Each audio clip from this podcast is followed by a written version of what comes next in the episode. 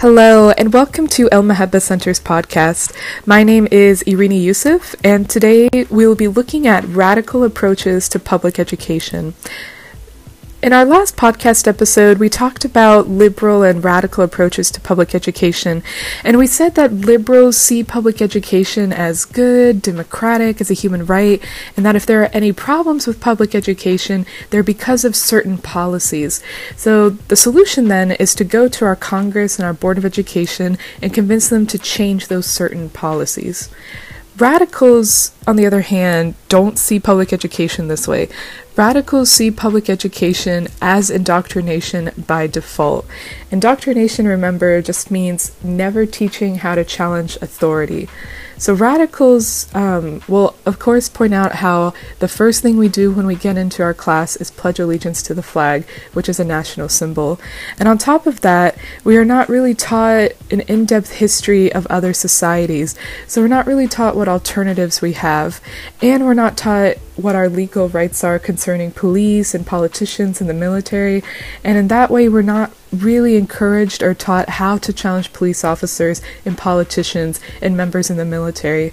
And since, you know, we're asked to pledge allegiance to the flag and we're not taught what alternatives are and we're not taught what our rights are and we're not taught how to challenge authority, we are essentially being indoctrinated. And according to the radical, we are specifically being indoctrinated so that we become obedient workers and obedient soldiers. So, after going through the public education system and getting our high school diploma, at this point in our lives, we are so used to having, you know, what what time our meals happen, what we're supposed to wear, what we're supposed to essentially be, and what we're supposed to think, really drilled into us that we're not going to rebel against our boss and we're not going to rebel against our commanding officers. So, to the radical, this indoctrination is dangerous because it is ultimately serving the government. It is serving the government's need for a strong labor force and it's serving the government's need for a strong military.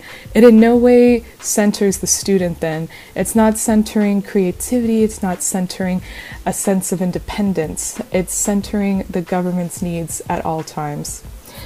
So, the radical solution then to this issue of public education is getting our own education. So, studying for ourselves how other societies are organized, what options we have, studying for ourselves what our rights are, how we can challenge police officers, the military, and politicians, and not just, you know, sitting isolated in libraries studying this, right? So, actually going into our neighborhoods and our communities and learning together what these options are and how we can challenge authority together.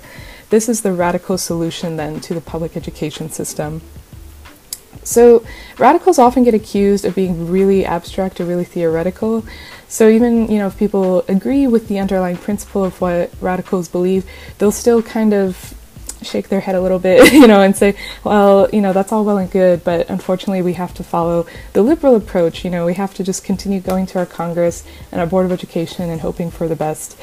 Um, so I wanted to use this podcast episode to say that there are actually radical approaches to public education happening now in practice. Uh, and one place in particular I want us to look at is Chiapas, Mexico. In Chiapas, Mexico, there are different indigenous groups who collectively call themselves the Zapatistas. And the Zapatistas, despite the best efforts of the Mexican government, have managed to carve out for themselves a kind of political autonomy. So they have their own schools, their own health clinics, and their own justice system. So to understand how they achieved such a level of political autonomy and what their philosophy is and how their approach to education is so different from what we're used to, we first have to understand what the situation was in Chiapas, Mexico in 1970. So in 1970, there was a lot of land reform in Mexico that directly impacted indigenous farmers. And in Chiapas, Mexico in particular, a lot of indigenous farmers were actually displaced off their land. And that kind of oppression was so great that indigenous people came together to form what they called the Indigenous Congress. And the Indigenous Congress, uh, I believe in 1974, then declared independence from the Mexican government. So, as you can imagine, the Mexican government did not, you know, take this very well and deployed several troops to Chiapas, Mexico to suppress the Congress. And several indigenous leaders were in fact killed and tortured during this time. So while this physical violence is escalating, there's also a lot of structural violence happening. So remember, I said there was a lot of land reform that displaced farmers. Well, on top of the land reform, there was also the fact that the price of coffee was falling. So Chiapas, Mexico is one of the largest exporters of coffee in the world, but as the price of coffee fell, that meant that they weren't getting a lot of money in return for all of their work. So, you know, this is great for Seattle, great for American college students, not so great for the people living in Chiapas, Mexico who depend on the price of coffee being steady. So as the price of coffee was falling, they were receiving even less money and on top of the price of coffee falling, uh, the value of the peso was falling. So not only were they getting less money, the value of the money they were getting was less valuable. So on top of the physical violence I mentioned with the military, now we have the structural violence of the peso's value being lost and the value of the coffee bean being lost as well. so in you know this was a huge turning point for Chiapas, Mexico, and in the 1980s, then the Zapatistas officially formed. So they started out with about a thousand members, and throughout the 80s, they were formulating uh, what they would do if they had independence from the Mexican government. So if they themselves actually owned the land, what would they do with it? And in this decade, they were creating their theory, they're creating their philosophy, and it finally got put to the test in 1994 when the Mexican government signed the North American Free Trade Agreement. So, for those who don't know, the North American Free Trade Agreement essentially did everything I just described that happened in the 1970s and 80s, but like 10 times worse. So it like further opened up trade between Canada, the US, and Mexico to make sure exports to the US and Canada would be really um, low. So like coffee, you know, the price of coffee would be low, the price of corn would be really low for, you know, Americans and Canadians, all well and good. But like I said, this would directly impact then the workers who picked the coffee beans and the workers who made the corn or grew the corn rather. So the Zapatistas immediately recognized what the North American Free Trade Agreement was going to do, and they couldn't, you know, sit still any longer. So in 1994, the Zapatistas occupied six major cities in Mexico, and they demanded that the Mexican government allow indigenous people in Chiapas to govern themselves with full political, economic, and cultural autonomy. In essence, they were asking that the ownership of the land and the ownership of the water in Chiapas be returned to the indigenous people. So remember how I said there was so much misery and so much suffering happening in Chiapas because the value of the peso fell and the price of coffee fell? So all of this actually wouldn't have been such a big deal. All of this wouldn't have caused so much poverty and so much misery if the indigenous people had owned the land and owned the water. But at this time, the actual owners of that land in Chiapas were investors. So people who didn't even live in the community or anywhere near it were the ones controlling that land and exploiting it for its resources. And they were the ones benefiting whenever the price of coffee fell, while the workers, the people actually living in Chiapas, were the ones suffering. So when the Zapatistas were doing their marches and doing their protests in these major cities and asking for political, economic, and cultural autonomy, they were making a serious demand. So they were asking for the ownership of the land and the water. And as you can imagine, as their protests increased and their popularity with the Mexican people increased, the Mexican government was getting a little bit scared.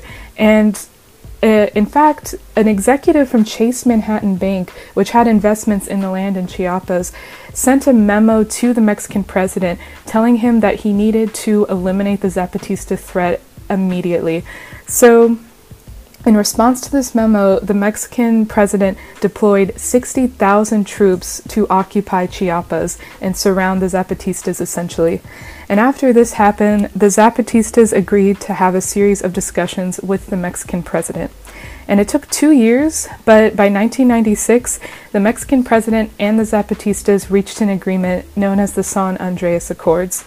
So the San Andreas Accords promised a program of land reform and indigenous autonomy. However, it didn't guarantee that the military troops would withdraw. And that's essentially where we are today. So all of this happened about 25 years ago, but to this day, there is still military troops occupying and surrounding Chiapas. And the Zapatistas do have a kind of autonomy, but we have to keep in mind that their autonomy is constantly being surveyed by the Mexican government, which continues to surround Chiapas. So, now that we looked at the history of the Zapatistas, let's take a moment to look at the philosophy of the Zapatistas in order to better understand their radical approach to education. So, a really big point in Zapatista philosophy is the point of autonomy, of self governance. And for them, autonomy is achieved when communities have control of resources. So, when communities are producing their own food and producing their own clothing and anything else they consume. So, and for them, this is the moral way to live. This is the best, most dignified way to live because the alternative that we have is to rely on international corporate networks and international banking systems. And for them, relying on corporations and relying on banks lacks a lot of dignity. So, remember how I said, you know, Americans, Canadians, and other people in the first world get to enjoy cheap commodities, so they get to enjoy cheap coffee, cheap sugar, cheap clothing, and all that. However, these cheap commodities, because of the corporations and because of the banks, are brought to us and have the prices so low because of exploitation. And for the Zapatistas, there's no way to really avoid that exploitation if you're relying on international corporations and international banking systems. So for them, the greatest concern is asking who is picking those coffee beans, who is working on those sugarcane plantations, who is making that clothing. So, oftentimes in the first world, we don't know who's making the things that we consume. We don't know who's making our food. We don't know who's making our clothing. And for all we know, they're oftentimes on the opposite side of the world in absolute poverty and in really poor working conditions. So, for Zapatistas, in order to restore dignity to communities, communities need to be autonomous. They need to be making their own food and making their own clothing and anything else that they consume. And you may have noticed I kept using the word dignity. So if you read uh, what Zapatistas have written about their philosophy, they oftentimes use the word dignity. It comes up a lot. So, in another way, it comes up in their philosophy is the idea that returning to nature and being at one with nature, learning its seasons and learning how uh, to be able to make your own food and make your own clothing creates a kind of dignity within you. So now you really have a true sense of independence. You understand your place on earth and you have a really deep respect for the resources on earth since you're interacting with it every day. And I think this is a really interesting point because when we think of students in you know, America, we oftentimes read that students are more anxious than ever, they're more depressed than ever, they lack a lot of confidence. And it makes sense that students would feel this way, that they would lack a kind of dignity because they aren't, you know, in nature all the time. They're not interacting with their resources. They're not confident in what their place is in the world.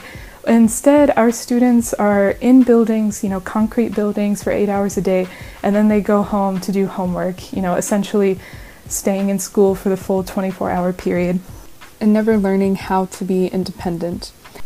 Now that we have looked at the history of the Zapatistas and the philosophy of the Zapatistas, let's now look at their radical approach to public education.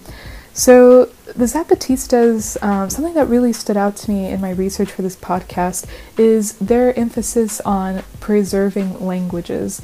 So, remember in last week's episode when we talked about the Prussian education system, we said a really large feature was their insistence that all students speak German. So they wanted to create a national identity and they forced all students who attended their schools to speak only German. Well, a similar thing was happening in Mexican schools and I assume still happen to this day.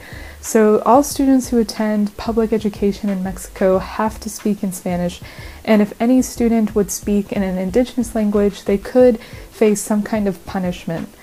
And we know that the suppression of a language is not just the suppression of grammar or punctuation, it is also the suppression of a whole history, of a whole way of looking at the world, of a whole culture. So when these Mexican schools were enforcing Spanish only policies, they weren't just, you know, belittling these students and making them feel small and excluding them. They were also erasing those students' histories, those students' cultures, and those students' way of looking at the world. So when the Zapatistas formed and when they finally got control of Chiapas and when they finally had a chance to form their schools, they put a huge emphasis on language learning. So Many students in Chiapas going through these Zapatista schools are in fact polylingual now, so many of them know more than one, two, three, or even four indigenous languages. And the reason for that is whenever students, whenever families come through the schools and they might have a different indigenous language than everyone else does, they're not told, you know, to sit quiet, they're not told to assimilate. They're actually told to educate the rest of the class, to educate the rest of the group. So just from that dynamic, we see a lot of humility on the teacher's part, right? That we don't oftentimes see in state schools.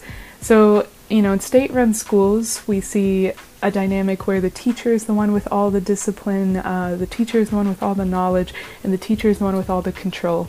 But in the Zapatista dynamic, everyone is considered someone worthy of dignity, someone worthy of respect, and like we said, autonomy, so self governance.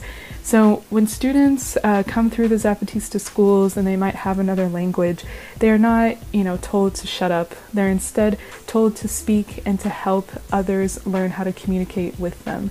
And this, like I said, gives dignity to the student, it reminds them of their own value, but it also enriches the lives of the other students. So many of them, like I said, are polylingual, and this means, you know, that not just that they know a lot of uh, different forms of grammar, different forms of punctuation, this means they have a really high emotional intelligence. They can see the world through different eyes and through different ways of understanding. They have access to different histories, to different cultures, and they can communicate with all sorts of people. So imagine this classroom for a minute that has such an emphasis on language and such an emphasis on nurturing students in this way. And imagine how comforted and supported and welcome these students feel. And think too, are these students, you know, who feel so dignified and respected, are they likely to then lash out against other students and to lash out against the teacher? And remember last in our last episode we talked about school discipline issues in the US and the deterioration and breakdown of student teacher relationships. And really the source of that deterioration and the reason why so many students are so unhappy in schools and they lash out so often in schools is because teachers are withholding respect from their students. They're not treating students like human beings who have full autonomy, who understand themselves, who understand their history. And by withholding that respect, they break down student confidence, they break down student dignity, and of course, we then have the issues we see now with suspension and expulsion.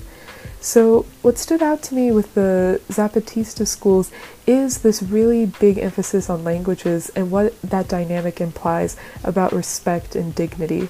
So, by respecting each student's language and the attached history and the attached culture, there is so much humility on the part of the teacher and so much respect given to the student.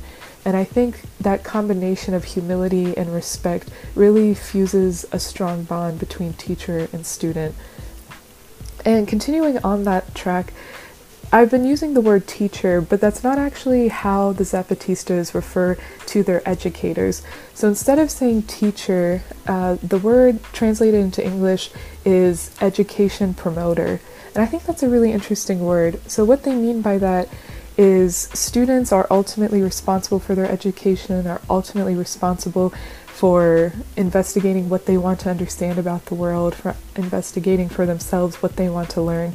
So, what they have then to help them are education promoters. So, essentially, teachers, but by changing that word a little bit and not saying teacher but saying education promoter, we understand that these education promoters, they don't have total knowledge of the world, right?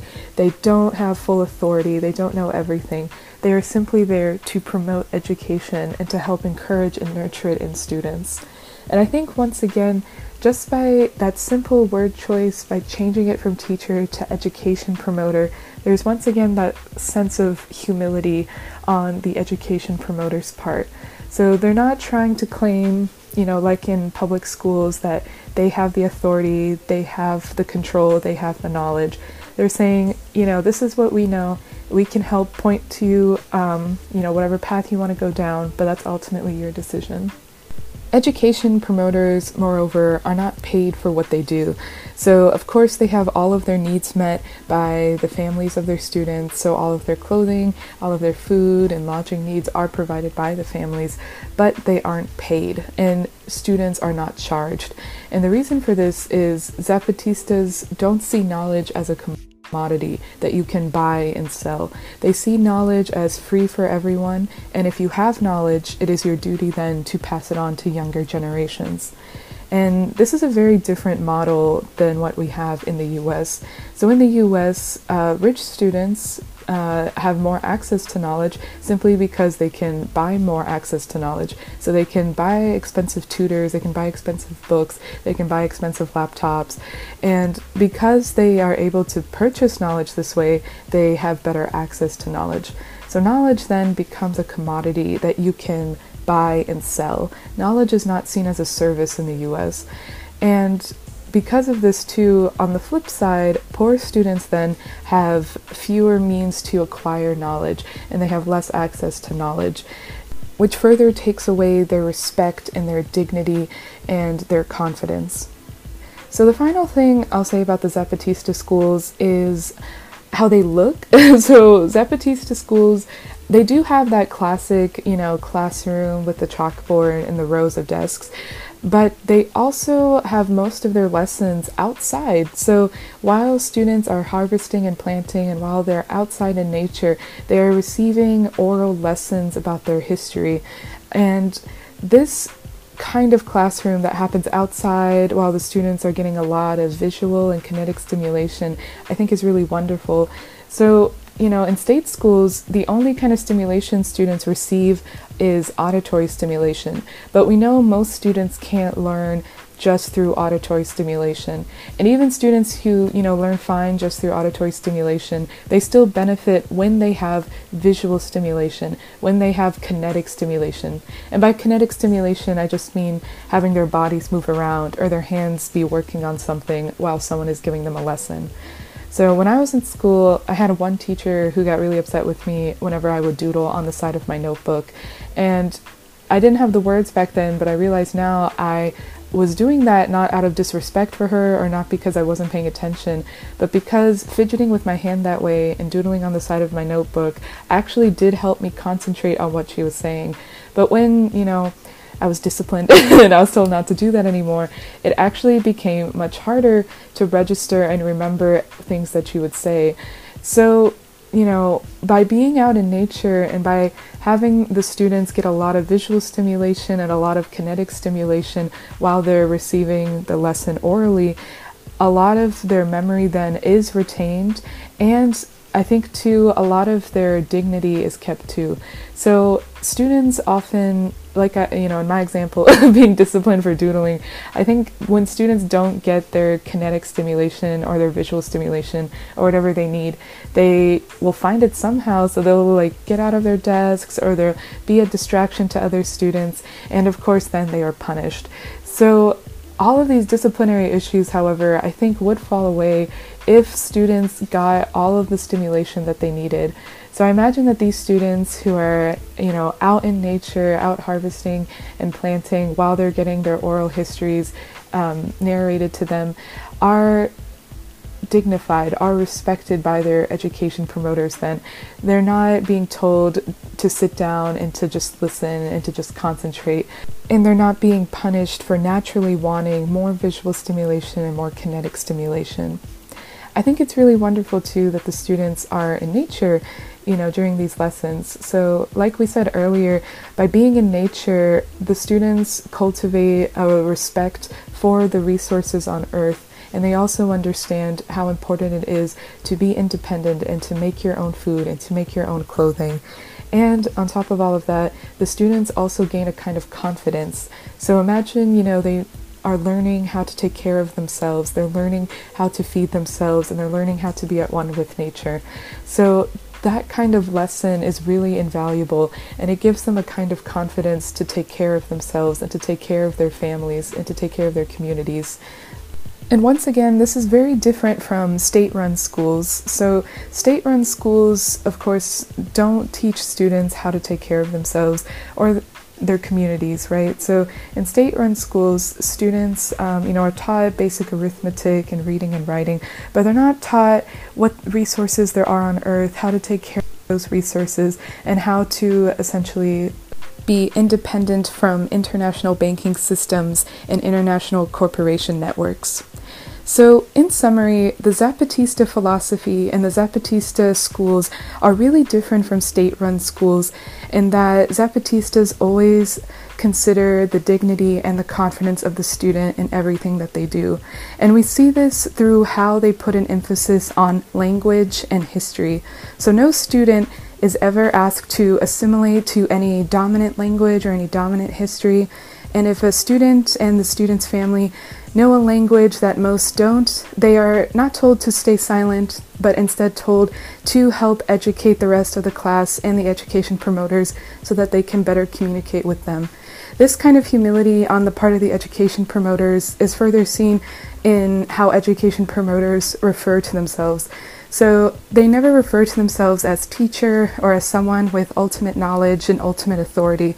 Instead, by referring to themselves as education promoters, they are drawing attention to how their role in the student's life is just to promote education, just to encourage them to seek it out for themselves. And I think that's really powerful in reminding students that they too have respect and they too have dignity. Moreover, we said education promoters, um, they do have all of their needs met, so the families provide them with food and clothing, but they are not paid. And the reason for that is because education promoters, um, you know, are seen as people with knowledge, and it's seen as a duty to pass on that knowledge to younger generations. Knowledge is not seen as a commodity that can be bought and sold. Once again, very different from state run schools and the system we have here in the US, where college could cost something like $50,000 a year in tuition. And finally, we said that most Zapatista lessons uh, do happen outside in nature while the students are harvesting and planting. And having lessons outside in nature, we said, is really beneficial to students because it gives them that visual and kinetic stimulation that they need to really remember and retain lessons. And it also gives them a kind of dignity and a kind of confidence because it teaches them how to take care of themselves and what their place is in the world and how to take care of Earth and its resources. A lesson I think many American students would benefit in taking. So, with that, that is the conclusion of this podcast episode. So, the radical approach to education that we see in Chiapas, Mexico, is not theoretical or abstract. It is in practice right now. And it teaches us that there are ways to organize society that centers student dignity at all times. However, it also reminds us that we can never expect the government to center student dignity in its policies because the government will always center itself in whatever policy it releases. So, on that happy note, uh, thank you all so much for listening, and please join us next week when Ronnie will talk about labor. My name is Irini Yusuf, and this is El Mahabba Center.